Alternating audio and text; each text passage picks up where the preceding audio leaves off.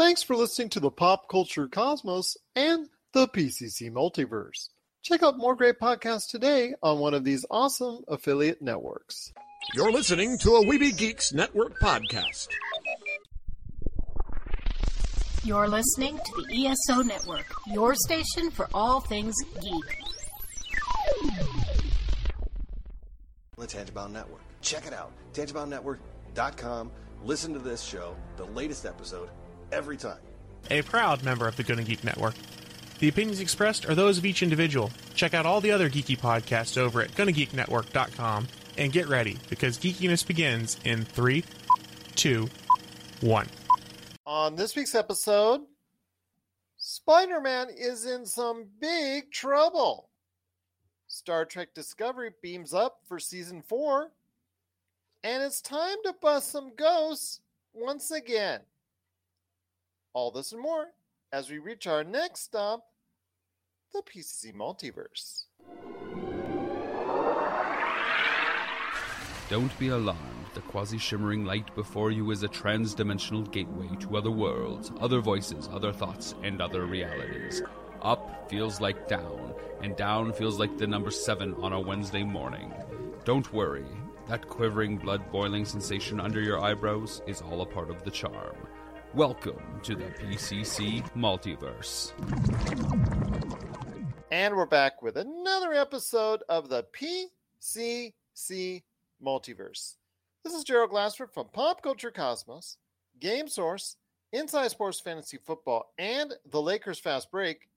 We truly appreciate everyone out there listening to all of our shows. And if you can, please give us a five star review on Apple Podcasts.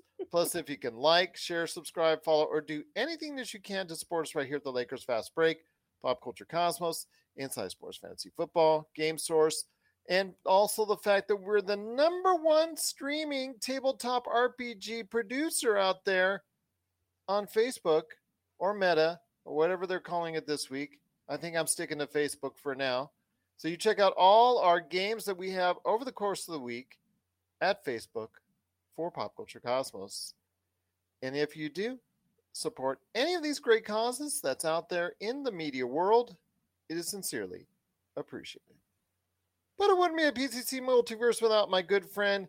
She is our own Lord and Mistress over all of our fantastic games at Pop Culture Cosmos on Facebook. You got to go ahead and check out what she's doing today every Monday, Tuesday, Wednesday?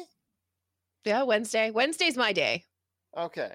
Yeah. And go ahead and check out what she's doing today with all the great games that she does. It is my good friend. It is Melinda Barkhouse. And Melinda, great to have you here. We are jam packed full of pop culture goodness. And Yes, you got the Starbucks are. to get you roaring too. Mm-hmm. And I'm like, sorry, I, I picked yours up, but I didn't have time to get it to you. So Oh well, I guess you gotta have it. yeah, I'll drink it for you. I'm sorry. Okay. I apologize for You're that. so sweet. Oh, you're so nice. Oh, we got got much love for you. Got yes, give you mutual props on that. All right. But it is going to be a great episode we got for you today. Again, we are just jam packed middle of November. I told you, I warned you guys out did. there that are Mhm. listening and watching that it would be a jam packed November, and it certainly has been.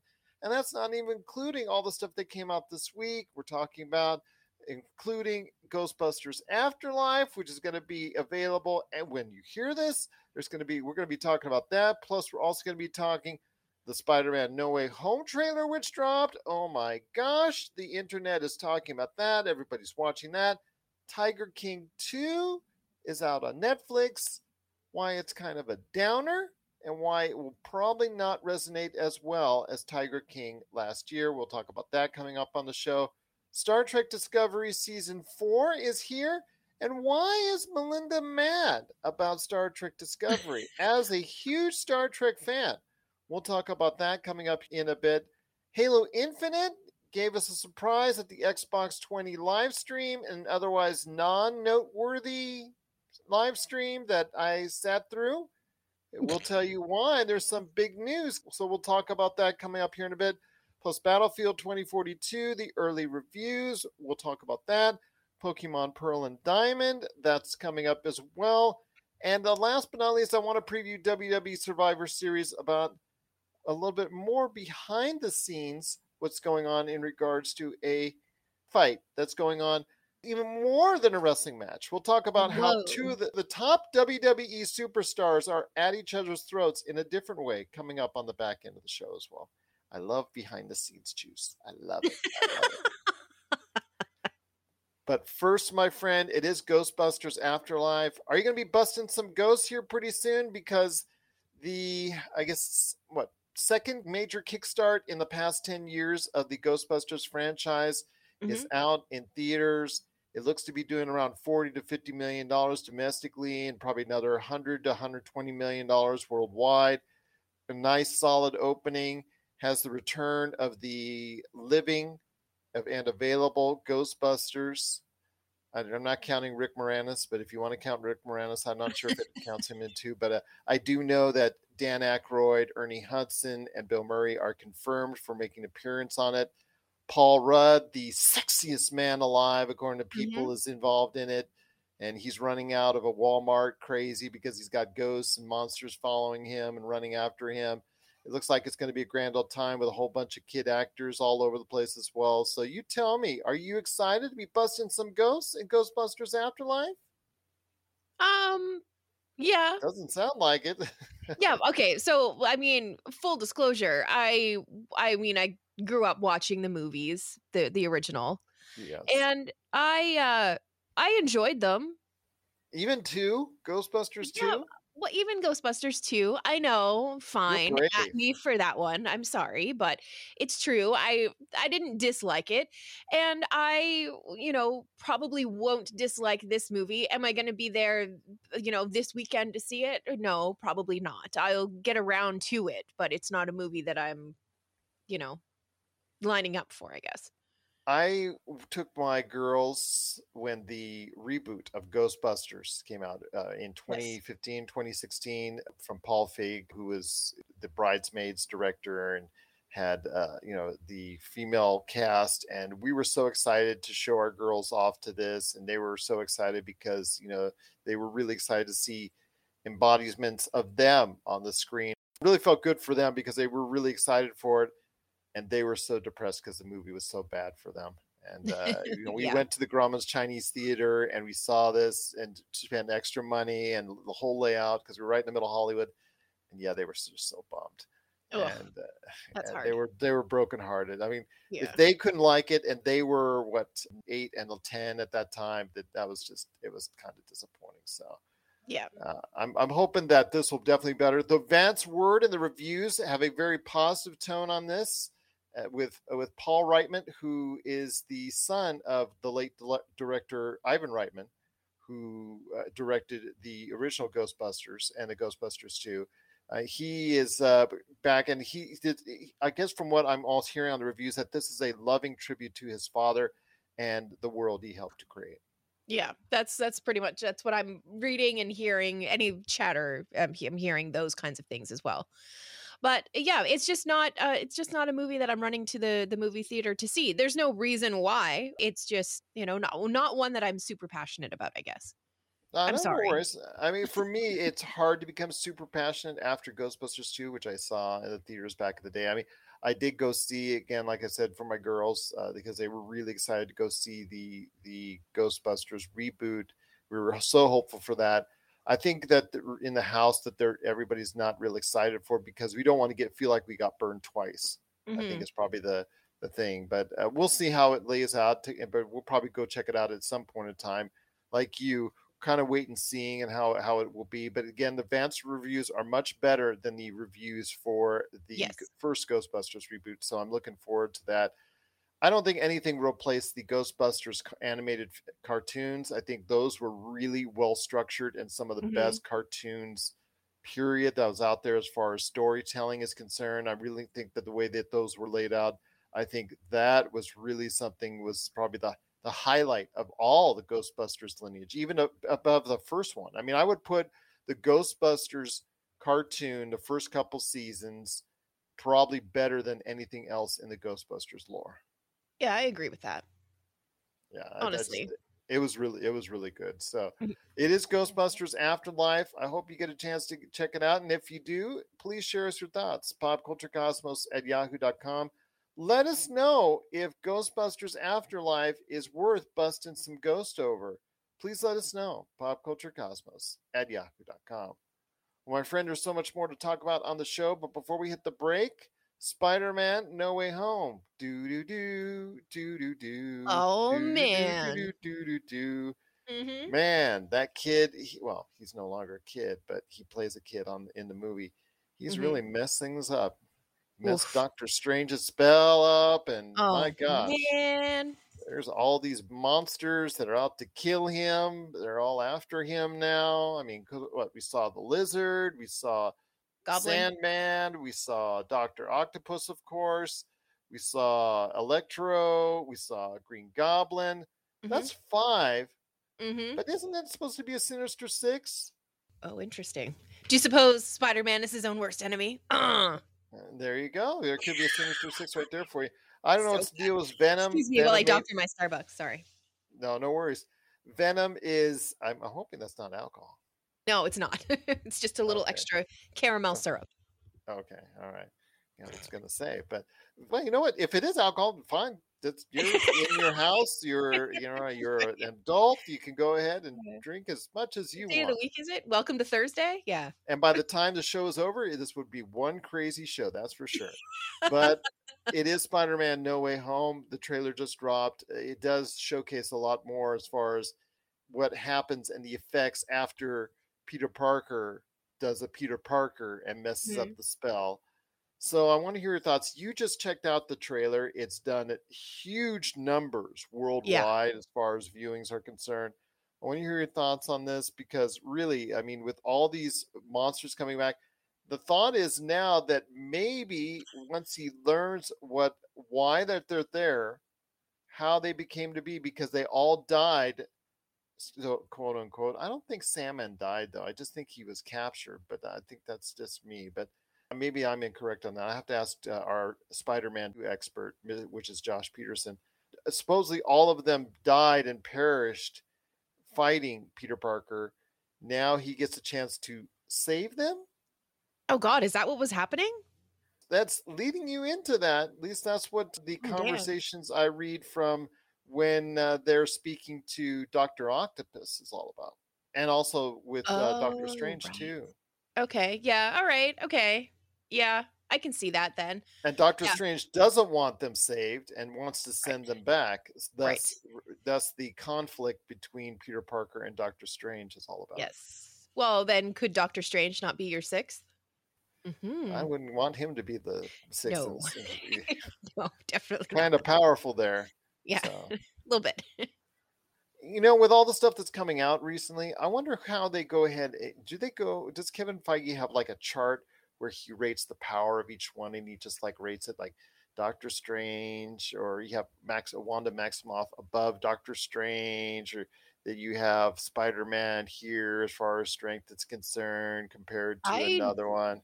Do not want to be in that room. I don't want to be there for that. Oh my gosh. Can you imagine? You want to see grown adults dissolve into hysteria? Yeah, Try ranking them.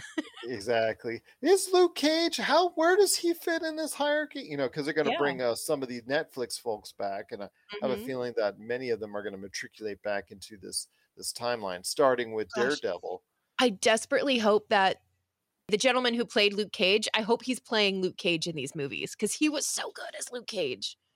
He will probably, if if Daredevil comes back, Vincent D'Onofrio as Kingpin has been rumored to come back. He was so good as Kingpin. some of the others. I think some of the others, that ones who were successful on the Netflix series, the ones who had a following on Netflix will be coming back. Someone like Danny Rand as Iron Fist, no, he ain't coming back. no, that was so bad. Yeah. oh my god, yeah, that was excruciating. And I think uh, the Punisher may or may not come back. I guess is no because he's not. His character's not Disney enough. It's kind of you Sure. know, Yeah, more even more adult, more violent. yeah, that's pretty heavy stuff. Yeah, so maybe it's not. eh, I would like to see back because he's a great actor, but I, I don't think. He, I think maybe he's a. If you put him on the fence, I'd probably say no. But you know, maybe I, I'd like to be surprised. Hope make that's the case. But getting back to Spider-Man: No Way Home, you know that iconic shot of all the monsters going after Spider-Man. I know it's been doctored a bit because if you look at Lizard, it looks like he's being hit by something or Mhm. something or someone. Mhm, So who mhm. knows that that, that could be? Could that be another Spider-Man? One of the Spider-Mans, Andrew Garfield's or Tobey Maguire's? You never know. We'll wait and see on that. But it is very interesting. But as we head into December in a couple weeks, Spider-Man will be around the corner. Are you excited about Spider-Man No Way Home? Yes. Okay. Uh, coming off, well, the reason why is because Marvel's kind of up in the air right now. We got Hawkeye coming out next week. And then you've got uh, what's going on with the Eternals, which has not been, I don't know. I think the audience is more receptive than the critics because the critics obviously roasted this movie, but the audiences seem to like it. I thought it was okay. I actually have already placed it on popculturecosmos.com, my list of the Marvel Cinematic Universe. If you want to go check it out, I have it uh, placed in a okay spot. In fact, I have all three of the movies that came out eh, right around each other, to be quite honest with you. But you have to check Mhm. out the article to see where it is.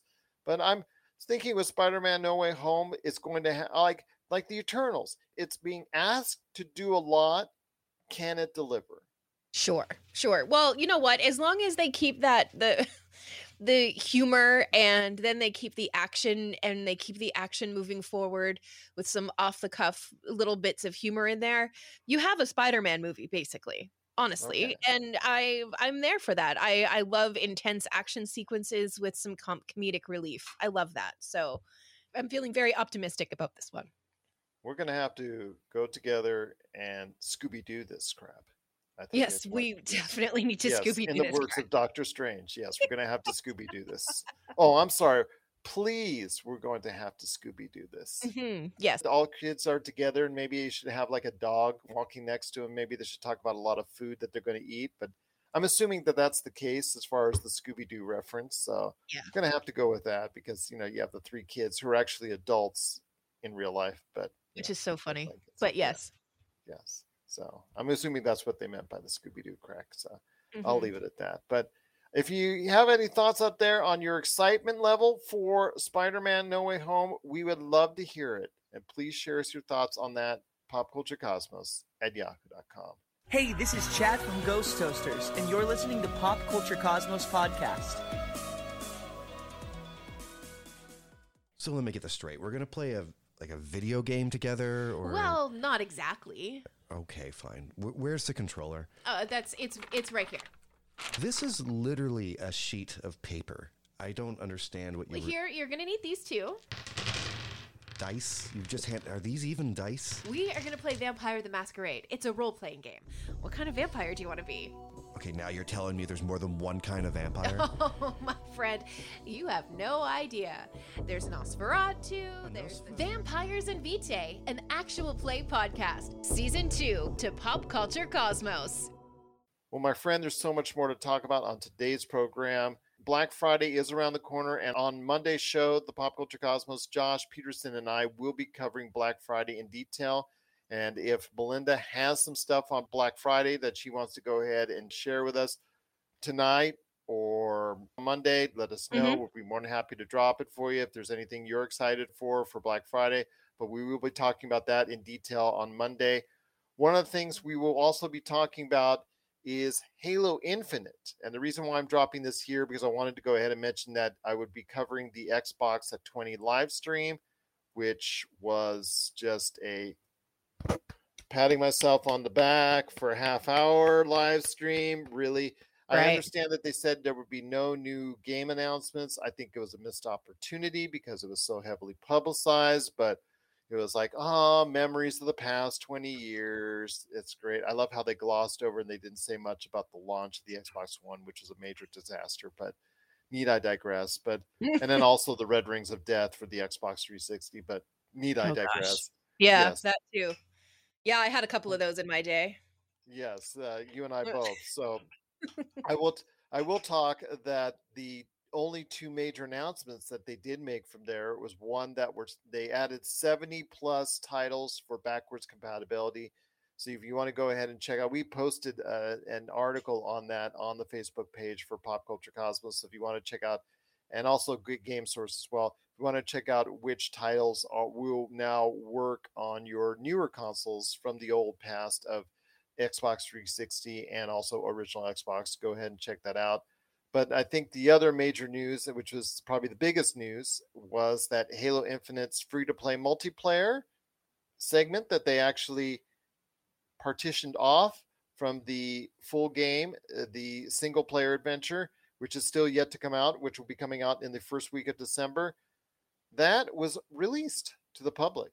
They're saying it's a beta, but it's actually just like a launch. It's just like a, a regular launch that it's out now. It's not a beta. They're they're saying it's a beta, but it's it's actually season one underway and people are excited for it. I got a chance to check it out. I will have more impressions, and I know Josh will on Monday. But Halo Infinite's multiplayer free to play concept, this is a new idea, and I think I kind of like what I'm seeing so far. Yeah.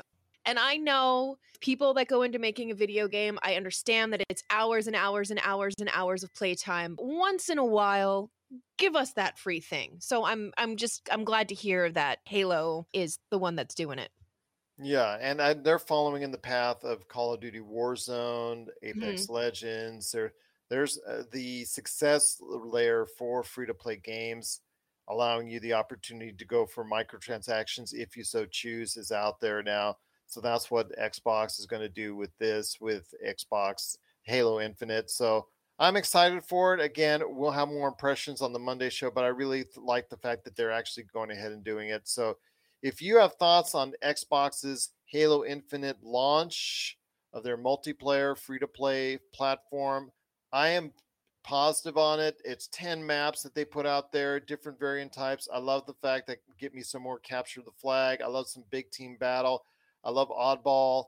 I love all those great variants that they have there. So if you're interested in this, the Halo Infinite multiplayer, and if we before we gets into season one and the battle pass, I know there's been some issue with the battle pass, but hey, so far so good as far as the actual gameplay, and that's where it counts most. So if you have thoughts on Halo Infinite's multiplayer free to play adventure, please let us know.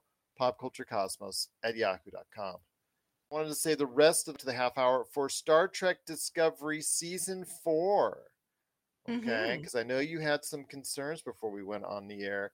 Star Trek Discovery Season 4 is has also dropped this week. It returns us to the universe of Star Trek once again.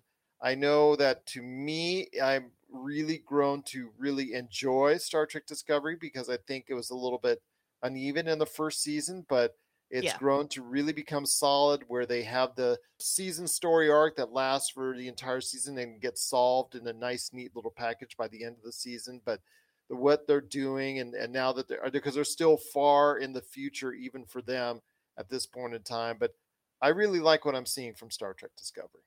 It's a great show. And once you got past the Klingons in the first season, like once you got past that arc, it was great from then on. And that pains me to say because I'd love me some Klingons.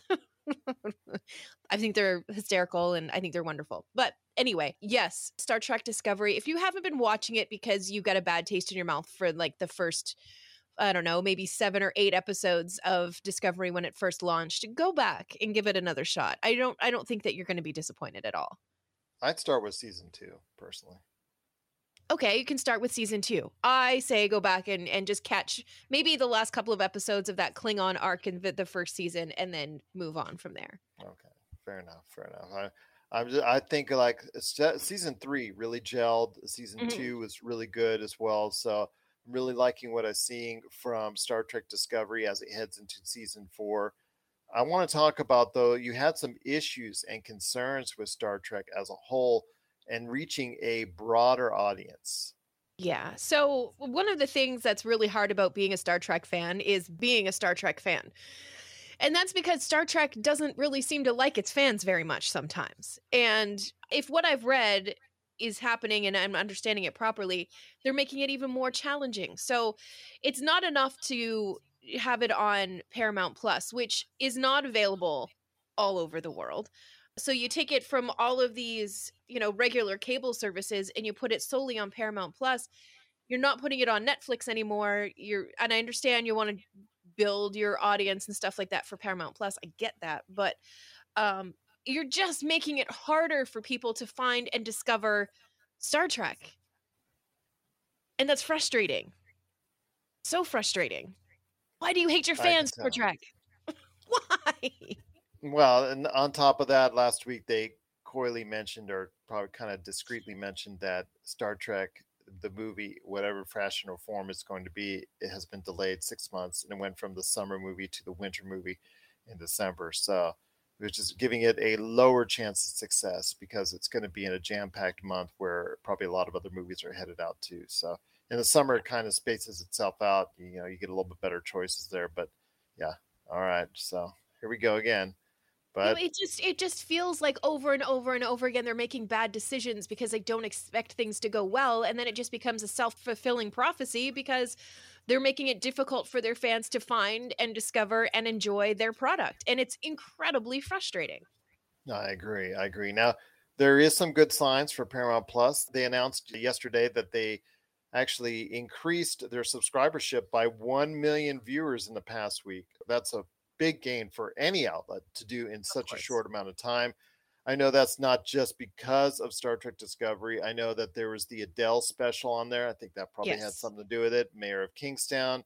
I know that they've got upcoming the South Park special. I know they've got also the Yellowstone prequel 1883 that's coming up as well. So I know that that all the stuff that's coming up on Paramount Plus is making more enticing and now it's starting to live up to the prophecy that it gave you back in February when it did that massive ad campaign during the Super Bowl and took up all that time for the Super Bowl and obviously it was on CBS that really helps that but you're getting the CBS programming and and that's going also as well to Paramount Plus the next day for all their CBS shows so Paramount Plus is becoming more of a good value with each and every day so that's good to see but showcasing your number one Star Trek show on a platform like Netflix around the world I think probably would have been more beneficial if you kept it out there for maybe another year, maybe two, until you have Paramount Plus on more countries around the world. Because right now they're in 25 countries and they're expected to get to 45 countries by the end of the year. Really, you aren't talking about an international outlet until you get over 100 countries, I would probably say. And that's Right. probably not until the end of 2022 at the earliest. Yeah, I saw a lot of memes yesterday with Captain Picard dressed up as a pirate. So take from that what you will. yes. So I know a lot of people are very upset about that, like you are. And then, of Yeah. course, the movie itself being delayed from summer 2023 to December 2023. Maybe just the first of many delays for that movie. We'll see what happens there. So it's getting harder to be a Star Trek fan unless you're a subscriber to, to Paramount Plus. But if you are, Star Trek Discovery is setting out on another season long mission. What will that be? You got to go ahead and check it out. I will have some thoughts during the course of the season. I know Melinda will as well. And if you have thoughts on Star Trek Discovery season four, please share us your thoughts. I've been trying to get people into this, Melinda, for now two years uh, since season two. I know. Uh, season one again, this is you could take for what you want out of it. Season two, I've been really getting people on board, and season three, I really thought highly of as well. So season four, please, if you get a chance, jump on board now. Beam up, be a part of Mhm. the action. Star Trek Discovery season four. I really think that people should give a chance right now on Paramount Plus. Yeah, you know the gif of the little girl who's I believe she's like in a pile of leaves and she's kicking her feet on the ground and she's just having a temper tantrum. That's how it feels right now to be a Star Trek fan. It is Star Trek Discovery season four hitting Paramount Plus. If you have caught it and had some thoughts, please share it with us. Pop Culture Cosmos at yahoo.com. Thanks for checking out the PCC. You know, the pop culture cosmos. We'll be back in one moment. And if you're ready to talk toys, I haven't stopped talking toys. Let's get to it. it's the Jay and Rob Toy Show, and we're back for season two for 10 more episodes of toy talking goodness. And this time we talk Marvel figures, we talk DC figures, holy grails, play sets, what if scenarios, and so much more. But we're not alone. We've brought a few friends with us this time. All that and of course our action figure spotlight. So check out the Jay and Rob Toy Show Season 2, exclusively on Jinx Esports TV Canada. Well, my friend, there's so much more to talk about on the back half of the show. Once again, it's Gerald Glassford along with my good friend, Miss Melinda Barkhouse. Please check out all the action packed stuff that she's doing for the number one tabletop RPG streamer on Facebook, including Vampires and Vitae. I can't do the noise this week because you said this doesn't sound like a vampire. I'll do that instead. And then No, you, need- have need also well. beans and a, me, and a Chianti for that. Warlocks and Whiskey, Wizards and Wine. You've got Rob's Whimsically One Shot. You've got all these things she's a part of. And of course, our imminent destruction in the Demolition Force on Mondays, which we're probably about ready to go ahead and have because Roger is intent on Yeah. killing us. No, But you- actually, Maddie's still doing pretty good. I'm still up over 100 health, so I'm okay. Oh, we're not supposed to talk about our hit points anymore, but well, we that's can't. That's between yeah, you and me. that's on Mondays, yes, between Yeah. you and me and the audience. But Yeah. Shama Khan's not feeling so good. That's all I'll Oof. say right now. Yeah. He's close to his death after a year. Could that happen? We'll find out Mondays on the Demolition Force. But yes, check out all of our tabletop games because we're the tabletop RPG leader on Facebook streaming. So check it out today, Pop Culture Cosmos on Facebook. But there is still so much more to talk about on today's program, Melinda. I wanted to ask you this Tiger King 2 dropped this week on Netflix, and the buzz and the excitement that was last year when it was the talk of the early part of the pandemic when everybody was Mhm. in their houses and couldn't go anywhere and they had to check out something and Tiger dropped like a gift out of the sky for a lot of people and they just absolutely loved it. I wasn't in love with it. I thought it was eh, okay. I thought there were better docu-series I watched last year. I know that everybody loved the shock and awe of everything that was going on with Joe Exotic and all that. So I want to hear your thoughts on this. Tiger King 2 is not coming out to that type of acclaim or that type of interest this time around. I think a lot of it is because of the fact that, well, you know, Joe Exotic is kind of behind bars and Carole Baskin is suing to have any kind of footage of her on the show. Yeah. I don't understand what is left of the story to tell other than all of these people with all of these animals and their collapse. I'm not interested in watching season two. I'm sorry. I agree with I'm you. So sorry. I'm just I not agree. interested at all. The first don't think- season, it was just like, it just kept getting cr- like more and more wild. It like you'd be Yeah. like, okay, this has to be the last episode, and it wouldn't be the last episode. And you'd be like, okay, this has to be the last episode, and then something wild would happen, and you'd it would just kept getting more and more unbelievable as you're watching it. I don't think that season two is going to offer that same kind of thing, and I'm not in a hurry to watch it. Yeah, exactly. And without Carole Baskin and Joe Exotic on the sidelines for obvious reasons, Carole Baskin, you know, not wanting to be a part of it after, you know, the the picture they portrayed of her and obviously the allegations of previous husband and and how he died and the mysterious circumstances there. But it takes a lot of the mystery and it takes a lot of the interest, I know, for a lot of people out of it because she was such a individual as far as people appreciating her or really hating her guts. Yep, absolutely. Yeah, and it, it depended on where you fell with Joe Exotic, really. Yeah. kind of formed your opinion on Carole Baskin. Well, these were all messed up people, in my Oh, opinion. A hundred percent. I think that's what people why why people found the charm in this series and why people were talking about it. And like you said, it kept getting on getting crazier and crazier, which was the true charm of the series. And Mhm. whether or not you you want to stick with it this time around, I think that again, it will probably not have the same charm because, like you said, where, where is it really going to go? Some of the individuals have already passed away. Yes. You know, your main star is behind bars. Your other main star is not going to allow for any footage to be shown on it.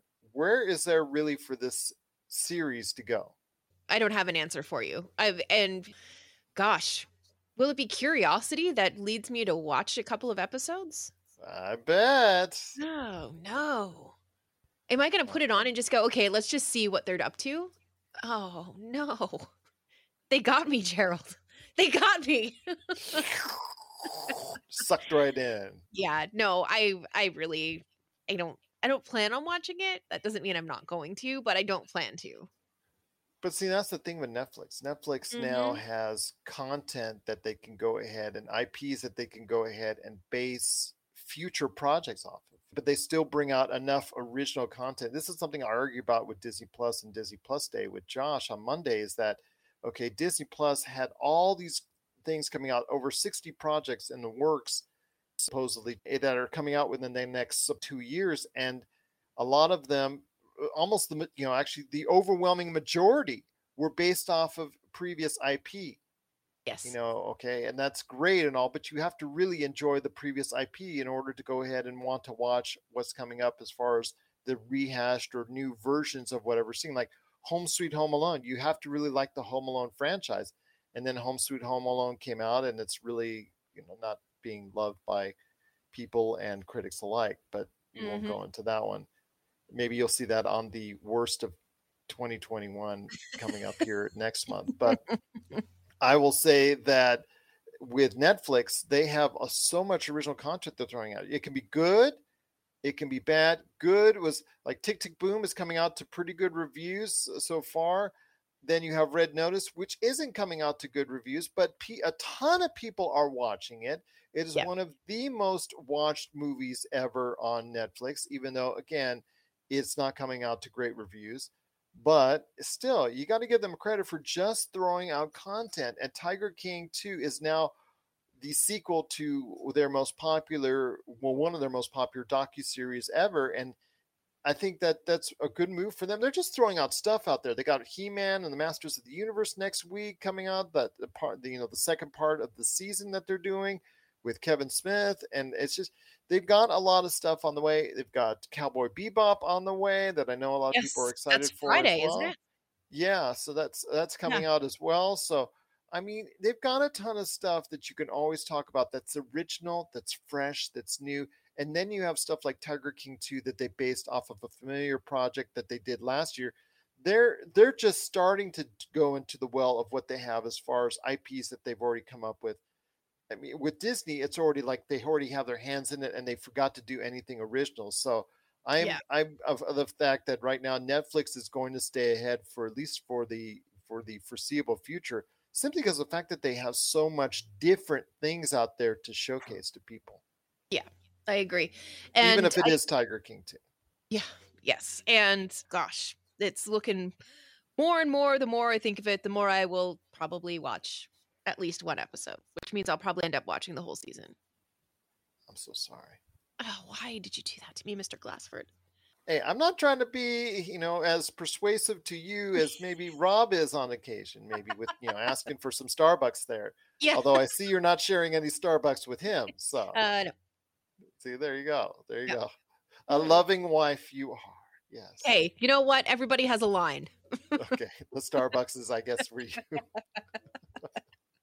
Shh, don't tell Rob. Don't tell Rob. Yeah, it's a very small line. Let's be honest. Okay, fair enough Yeah. indeed. But it is Tiger King 2. It is now available on Netflix. We want to hear your thoughts. Are you still as excited for Tiger King 2, watching through it? Are you still excited to see the shock and awe of Tiger King 2?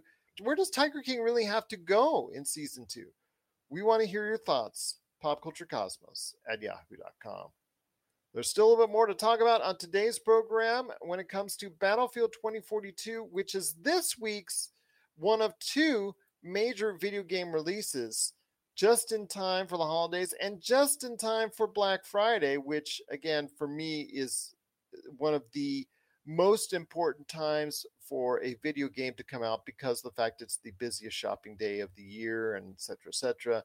And why wouldn't you go ahead and put it out just before then? But you know, Yeah, it's tell it's that to my- silly. it- it's silly for you to wait until after Black Friday to put out. a Oh, you're like game. putting it out a week after December, you know, like Ma- why? Microsoft Halo? Infinite. Why? Why do you do those things? I, It's silly. just it's beyond me. But instead, you bring out the free to play multiplayer version of it before Black Friday. But yeah, That's just smart.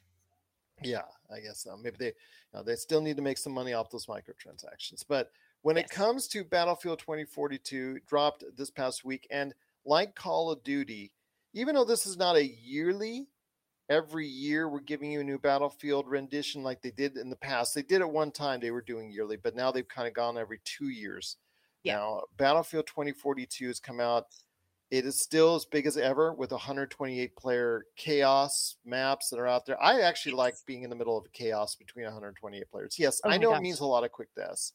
Yeah, just um, the, yeah. just Sorry. just the fact that you could play against 127 other people, that always intrigues me. I don't know. How Yeah. about you? Well, I just don't last long enough in those games. I'm so bad at first person shooters. And if you drop me in the middle of chaos of 127 other people, I'm just going to respawn the whole time. I'm not going to get a chance to even move. So, Easy headshots for snipers. yes, yeah, I definitely help other people's records. That's for sure. But the great thing about Battlefield 2042 and the great thing about the Battlefield series that has diversifies itself a little bit better than let's say Call of Duty is the fact that you can utilize vehicles in this game or in the series of games a lot differently.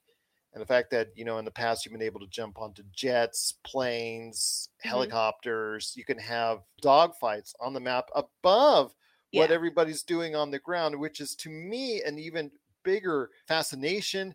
I remember my times playing Battlefield 3 and I really had a lot of fun with it. And then you have the destruction factor. If the skyscrapers, I remember being on a skyscraper one time as the skyscraper was falling down in the middle of it. And it's like, ah, falling down with a skyscraper, having to jump off and pull my shoe at the last second. So that, Yeah. you know, those kind of thrills that you have in Battlefield are really good. One of the things that they're doing that is good is that they're introduced a portal mode, which brings back a lot of the assets from many of the other previous Battlefield games. You know, Ooh. Battlefield, Bad Company, Battlefield 1942, Battlefield, all these different Battlefield games from the past that I think was really a smart move because a lot of people are gravitating towards it because they want to recreate their own games, their own setups, utilizing all these different Battlefield assets from the past. Yeah, that's great. That's fantastic. What a great idea. Again, who would who who made that decision? Because they should be making more decisions. Oh, they should be getting a raise at EA. Uh huh. I, I know at Activision though, they're kind of you know they're all over their CEO right now. Yeah, Yeah, they are. Yeah, Oof. yeah, that guy's a piece of work. Uh, that's all I'll say. Mm-hmm. Yeah, he has been for years. I mean, this is something that has not been a secret in the industry about Bobby Kotick and Activision. But Yeah. need I digress on that? Too bad It- because I it turns out I like a lot of Activision games randomly. Yeah, I mean, but yeah, I mean, of course, they're still. It's not stopping their success. Call of Duty Mm. Vanguard came out. I'm sure it sold a ton of copies. You know, I know a lot of people are still excited for some of the things that they do. They are not the big entity outside of Call of Duty that they once were. I think that, but still, they. I, you know, when you've got the one, the number one franchise that's out there, that still you can go ahead and, and base a lot of your your volume and your sales off of that. I mean, Yeah. Blizzard part of it is still Blizzard, so I know that they still got a lot of things to go for going for them as well. But yes, this Battlefield is something we're excited to go ahead and get into possibly because Battlefield 2042 is now out and about. It's getting solid reviews, not super great, but solid reviews. There is no campaign, which I'm kind of disappointed on, but I'm not going to say I'm surprised because, you know, if you want to cut anything out, God forbid you cut out the interesting storyline and and production details and things of that nature on that. You just stick right to the multiplayer. But your final thoughts on Battlefield 2042 before we head on out. Even though I'm terrible at first person shooters, I could see me picking up this game. I've enjoyed previous Battlefield games. Even though I'm terrible at them, there's something to be said for stick to itiveness. Mm-hmm. Mm, I like that. It's a good word, right? Just made it up. You can use it if you want. But but, but no, I I could see myself picking up this game and playing it just because of uh previous editions of Battlefield and uh, how much I enjoyed playing them despite being terrible.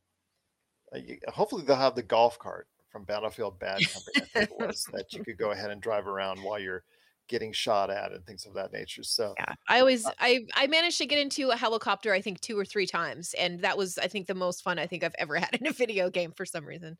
I really there enjoyed. Yeah. Yeah. I remember one time I was playing, and then I- I think somebody was trying to ram me with a jet. So I'm running along uh, the ground, and all of a sudden I see this jet like falling right next to me. I'm like, "What the?" And I think he was actually targeting me to with his jet. No, I he think that was trying to shoot me. He was trying to was run me. into me. I think I did that. Oh, Watch out. Okay. All right. I see how it is. I'm just kidding. Okay. It definitely wasn't me, but it Okay. might be me the next time you play. Oh my gosh. I have been duly warned indeed. But if you got thoughts out there on Battlefield 2042, watch out for Melinda though. If you're playing. Yeah, right? Yeah. please let us know. Popculturecosmos at yahoo.com. You're listening to the Pop Culture Cosmos. Don't touch that dial. Wait, do, do people still use dials? If you're in the Las Vegas and Henderson areas and are looking to buy, sell, or trade the best in classic or current video games and pop culture collectibles, there's no better place to go than Retro City Games. From Xbox to PlayStation, Nintendo to Atari, the great crew at Retro City Games provides the best place to go for all your gaming options. Stop by their two awesome locations in Henderson and also the Las Vegas Strip, or follow Retro City Games on Facebook and Instagram for all the latest deals and new items. Without a doubt, there's no better place to go for your gaming needs than your friends at Retro City Games. Well, before we head on out, a couple last things we want to talk about. And the first thing is, speaking of video games, because we're still on that subject, and that is Pokemon. You want to go ahead and talk about the latest rendition, the latest Nintendo going back in the archives to shine up, put a nice little shine, as many gaming companies love to do now, and bring back their old properties. Pokemon Pearl and Diamond. And the Nintendo Switch is something we don't talk about enough on the show because even though it has sold a ton of units, it's still something that does not get a plethora of first party games to it, I think. And for something that's established and has been established for over, what, three years now, I'm really mm-hmm. kind of surprised that there's not more first party games to this platform. Yeah, I I agree. It seems like a, a lost opportunity. Yeah, I think it's a lost opportunity for them. But again, people are still buying it. I know they've got the new OLED switch that they're coming out with, which I don't think is a big, huge upgrade. So I'm not gonna I'm gonna be skipping that. Got my regular old switch right here. It is Pokemon Brilliant Diamond and Shining Pearl. The Pokemon franchise, I am never going to underestimate it. As soon as Pokemon Go came out and that became the sensation of the entire world, Yes. I think that showcased exactly to everyone out there how beloved the Pokemon franchise was. And this is something when I was running my game stores that people would just want to trade and buy, trade and buy Pokemon all the time, as far as that's concerned. I know a lot of people were talking about fighting Pokemon all the time and trying to meet up to go ahead and play against each other. And I know Yeah. this was something that was still a big focus in their lives. Pokemon should never be underestimated. So I don't want to say that Pokemon Brilliant Diamond and Shining Pearl are going to not sell well because I have a feeling just because it has that Pokemon name slapped on the front. And I will tell you that the original Diamond and Pearl sold very well back in the day. I'm assuming that this time, you know, it's been given a nice new coat of paint and things have been added, features been made more friendly for the Nintendo Switch. I have a feeling it's still going to sell strong this time around. Yeah, I I agree with that. And I mean, what Pokemon Go was able to do, for example, didn't like leaving their houses and and stuff like that. All of a sudden, they were leaving the house and going for a walk around the neighborhood and, and getting some fresh air. Sometimes they forgot to look up when crossing in a crosswalk, and that was a bit of an issue for a little while with Pokemon Go. Yeah, but I think that if it was able to do that for people who prefer time inside by themselves, don't like to go outside, there's no reason to ever underestimate Pokemon. And I can't see this being anything but successful. Pokemon Brilliant Diamond Shining Pearl is now available. I think it will still do well. Don't get me wrong. I think it will still do well, but comparative to other titles previously in the Nintendo Switch line, it may not do as well. But we want to hear your thoughts. Are you excited for Pokemon Brilliant Diamond Shining Pearl? Please share us your thoughts. Popculturecosmos at yahoo.com. My friend, it's been a great episode. I cannot thank you enough, as always, for being a part of it. But before we head on out, Survivor Series, WWE Yes. Survivor Series is around the corner. It's actually happening this weekend.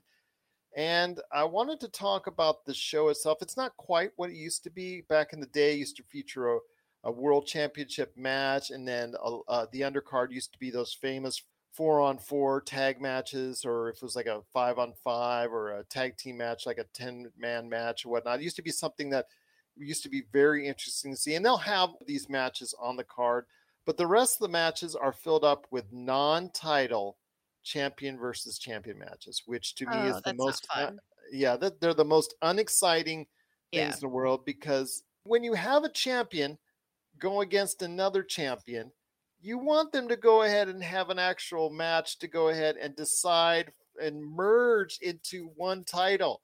Absolutely. Yes, It's- I agree. not- It should be like a ladder match or a anything goes, no holds barred match or or something. Yeah, it, it's just really kind of depressing to see what's going to go on with this because the fact that it's like there's no excitement or interest in it because the fact that there's they're not wrestling for anything. Uh, They're Yes. they're non-title matches. There's no intrigue. There's no really just things to get excited for, or amped up for. There's no real outcome. The biggest thing, though, uh, that might be on the line is the fact that we might see a very uncooperative match and it might be very interesting to watch in the Raw versus SmackDown Women's Championship match. Uh, Oh, is this the one that you match. alluded to in the beginning? Yes, they're Yes. great athletes. Don't get me Of wrong. course. Yeah. And in fact, uh, right now, I'd say the women's division is probably exceeding the men's division when it concerns the WWE right now. I, I definitely uh, like that. But this is getting some pretty thick stuff going on behind the scenes because it is now out there with all the news media outlets that Charlotte Flair and Becky Lynch, once former friends behind the scenes, no Right. matter what their storylines were played out and who was champion and who was not, now cannot stand each other, which can create an environment where if you're having a match that you're supposed to work together on, Yeah. can be the worst thing in the world or the most interesting thing in the world, depending on how it, it lays itself out. And that grin on your face tells me you're leaning towards interesting. I'm leaning toward interesting because these mm. girls have not only not only is just this rumors behind the scenes. Sure. It's now come to the point where they've also talked about it on radio shows. They've talked about it on media appearances. Becky Lynch has, has gone repeatedly in regards to her thoughts on her deterioration in the friendship between her and Charlotte Flair in recent weeks. In the past days, she's Right. she's commented on it. And Charlotte Flair has also made comments on it as well. And her father, the nature boy Ric Flair, has also made comments on this as far as him injecting. And of course, he's going to interject on the side of Charlotte Flair. Of course. He's going to rip on Becky Lynch on it and her success. Becky Lynch and her success has been great to see, and it's been uh, you know at times before she got pregnant, it was really meteoric as far as how she was going, and her fan base was there. She's now a heel per se, a bad girl, and her persona. Although Charlotte Flair, you could say her persona as well is also kind of like a bad girl as a heel. So you have these two individuals who, in real life, don't like each other. Both play villains. Both are heading into this again, it's a non-title match, which to me, all these unification matches should happen. I'm so tired of seeing this Monday champion against this Friday champion in a non-title match. Why don't we just go ahead and make this one WWE champion again for all these different titles? But that's just me. Agreed. I'm not excited at all about this Fire series because that until you get to Becky Lynch and Charlotte Flair. so that's the one, huh? Are you are you gonna pony up for the pay per view? Well, you, you could just check it out on Peacock. Oh, okay, fair. Yeah. You don't have right. to pay for it on pay per view. You can. I'm sure the WWE would like you to spend that kind of fifty dollars and sixty dollars, but getting Peacock is a whole lot cheaper. That's how honestly, that's how long it's been since I've watched a Survivor series. I know a lot of people are very nostalgic over the Attitude Era. I know that's when a lot of people were watching the WWE Yes. at that time, and Yeah. I don't know if the Charlotte Flair versus Becky Lynch drama behind the scenes will actually play itself out to more viewers. I think it probably will gain a little bit more interest because of that. Because again, if you're looking at the show on the card, all these what four or five non-title matches, champion versus champion, that does Yeah, that's that's not a main event show. That's no, a it does nothing for that's me. a Monday Night Raw. Yeah, eh, eh, because there's nothing on the line. What's the big deal? Yeah, there's nothing to win. There's nothing to lose. And, and So if why? you do lose, if you do lose on that show, you lose to the okay, the Monday champion loses to the Friday champion. That makes your championship reign less enthusiastic to viewers out there. It just Yeah. it, it does no one any good right now what they're doing. So I, again, that's just a rant for another day. But yes, the WWE Survivor Series is coming this weekend. Catch it for free or whatever you're paying for Peacock. Please go ahead and do that because uh, you know spending the sixty bucks. I don't know if it's worth it. I really don't. Unless you're really intrigued on a behind the scenes coming to life between Charlotte Flair and and Becky Lynch, which I'm very intrigued in seeing. I might have to catch it. I You know what, Gerald? I've never really looked into it because I've like obviously apparently a couple of million other people just kind of stopped watching wrestling. We're talking about five, four or five million people that stopped Yeah. watching. So I wonder how much they're doing on like each individual wrestler's like social media. Do they have TikToks where they're trash talking each other? That would be entertaining and that would be a way to bring in new viewers. They do to an extent, but they, it's because the fact that so many people know. In fact, the, the entire public out there knows that It's not real. has been lifted. It's not real. It's choreographed. It's sure. But still, a good story is a good story, whether it's pre rehearsed or not. the whole wrestling industry is waiting for that one mercurial individual to come back and a great story, you know, to follow that individual, whether it's man or woman. And Yeah. so people will get behind it. I think a lot of people get behind it. I think that's what it will take because right now I don't think we have it in the industry. Um, but again, it is WWE Survivor Series, so I think I might catch it just for the intrigue, but I don't think I'm watching it for the right reasons. I don't think, and perhaps I'm wrong, but in 2021, I don't think you could have some of the stereotypical characters or personas, I guess is the right word, that you had back in like the late 90s. No, you you you really can't and I, mm, I don't want to say that that's maybe part of the problem because I don't think that that's quite fair. I think that the people who are working for the company are probably very good at, at writing stories and, and things like that and, and I would storylines. beg to differ right now. I would No, kinda beg to differ. It's a LARP. That's all that it is. It's live action role playing. So I know some people. Call me. We'll come in. We'll role play some stuff and we'll hand it off to the wrestlers and then you guys can take it and run with it. We'll set up stories for you. No problem. That would be great. I would love to do that as well. no problem.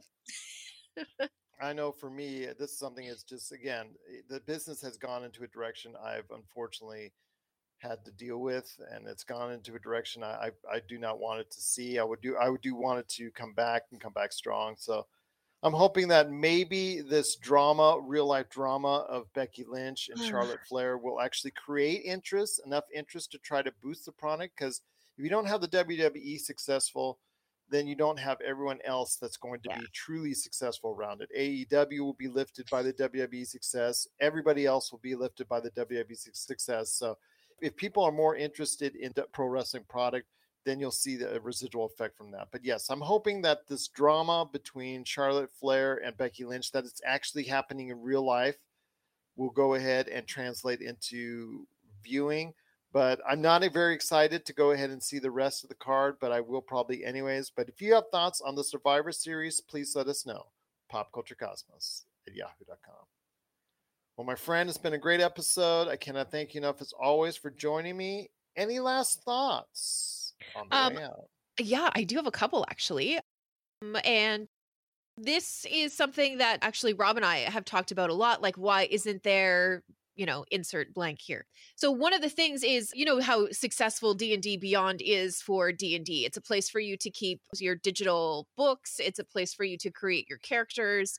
It's a place for you to organize campaigns, all of that kind of stuff. I'm. This is not a shill for D and D Beyond, but we've often thought about how the world of darkness, so werewolf, mage the awakening vampire the masquerade. We were like you know it'd be really great if they would just come up with a, a service like that on their own and they are. They're coming out with it. I'm very excited. It's going to be a digital platform.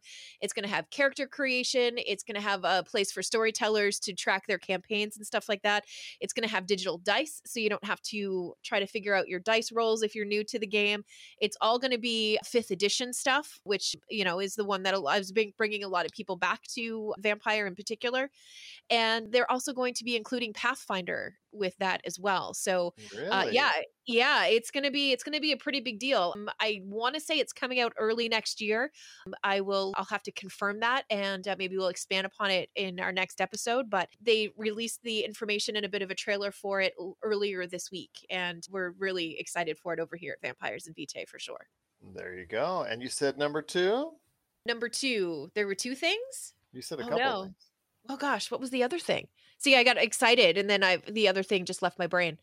Um oh, the other thing is next week I have a interview set up with one of the creators of Defiant, which is the RPG game that I we talked a little bit about last week. So we're going to get a little bit more of the nuts and bolts of the game and how they thought it up and all of that kind of stuff. I really want to dig into the creation of a brand new RPG game with that one. So we'll have that for next week. Definitely looking forward to that as well. Yay! Yes, again, it's a busy month for us, so hopefully you will go ahead and keep checking us out, all the things we do right here at the Pop Culture Cosmos.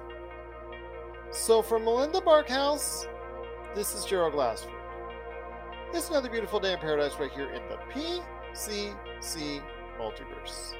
We thank you for listening. And here's hoping you have yourself a great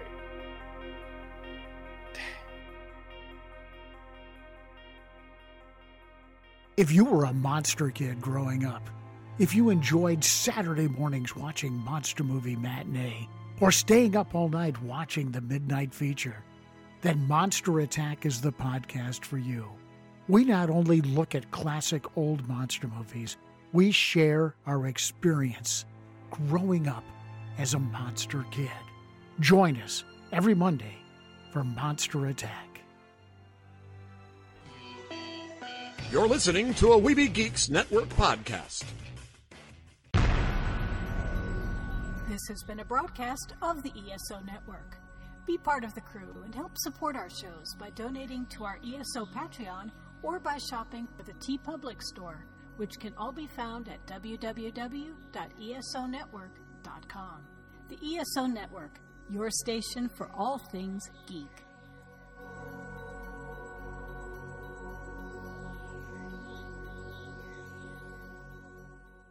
Tangent Bound Network. Let your voice be heard. TangentBoundNetwork.com. Thanks so much for downloading the Pop Culture Cosmos and stay tuned as more great podcasts are on the way. Thanks again for listening to us here at the Pop Culture Cosmos.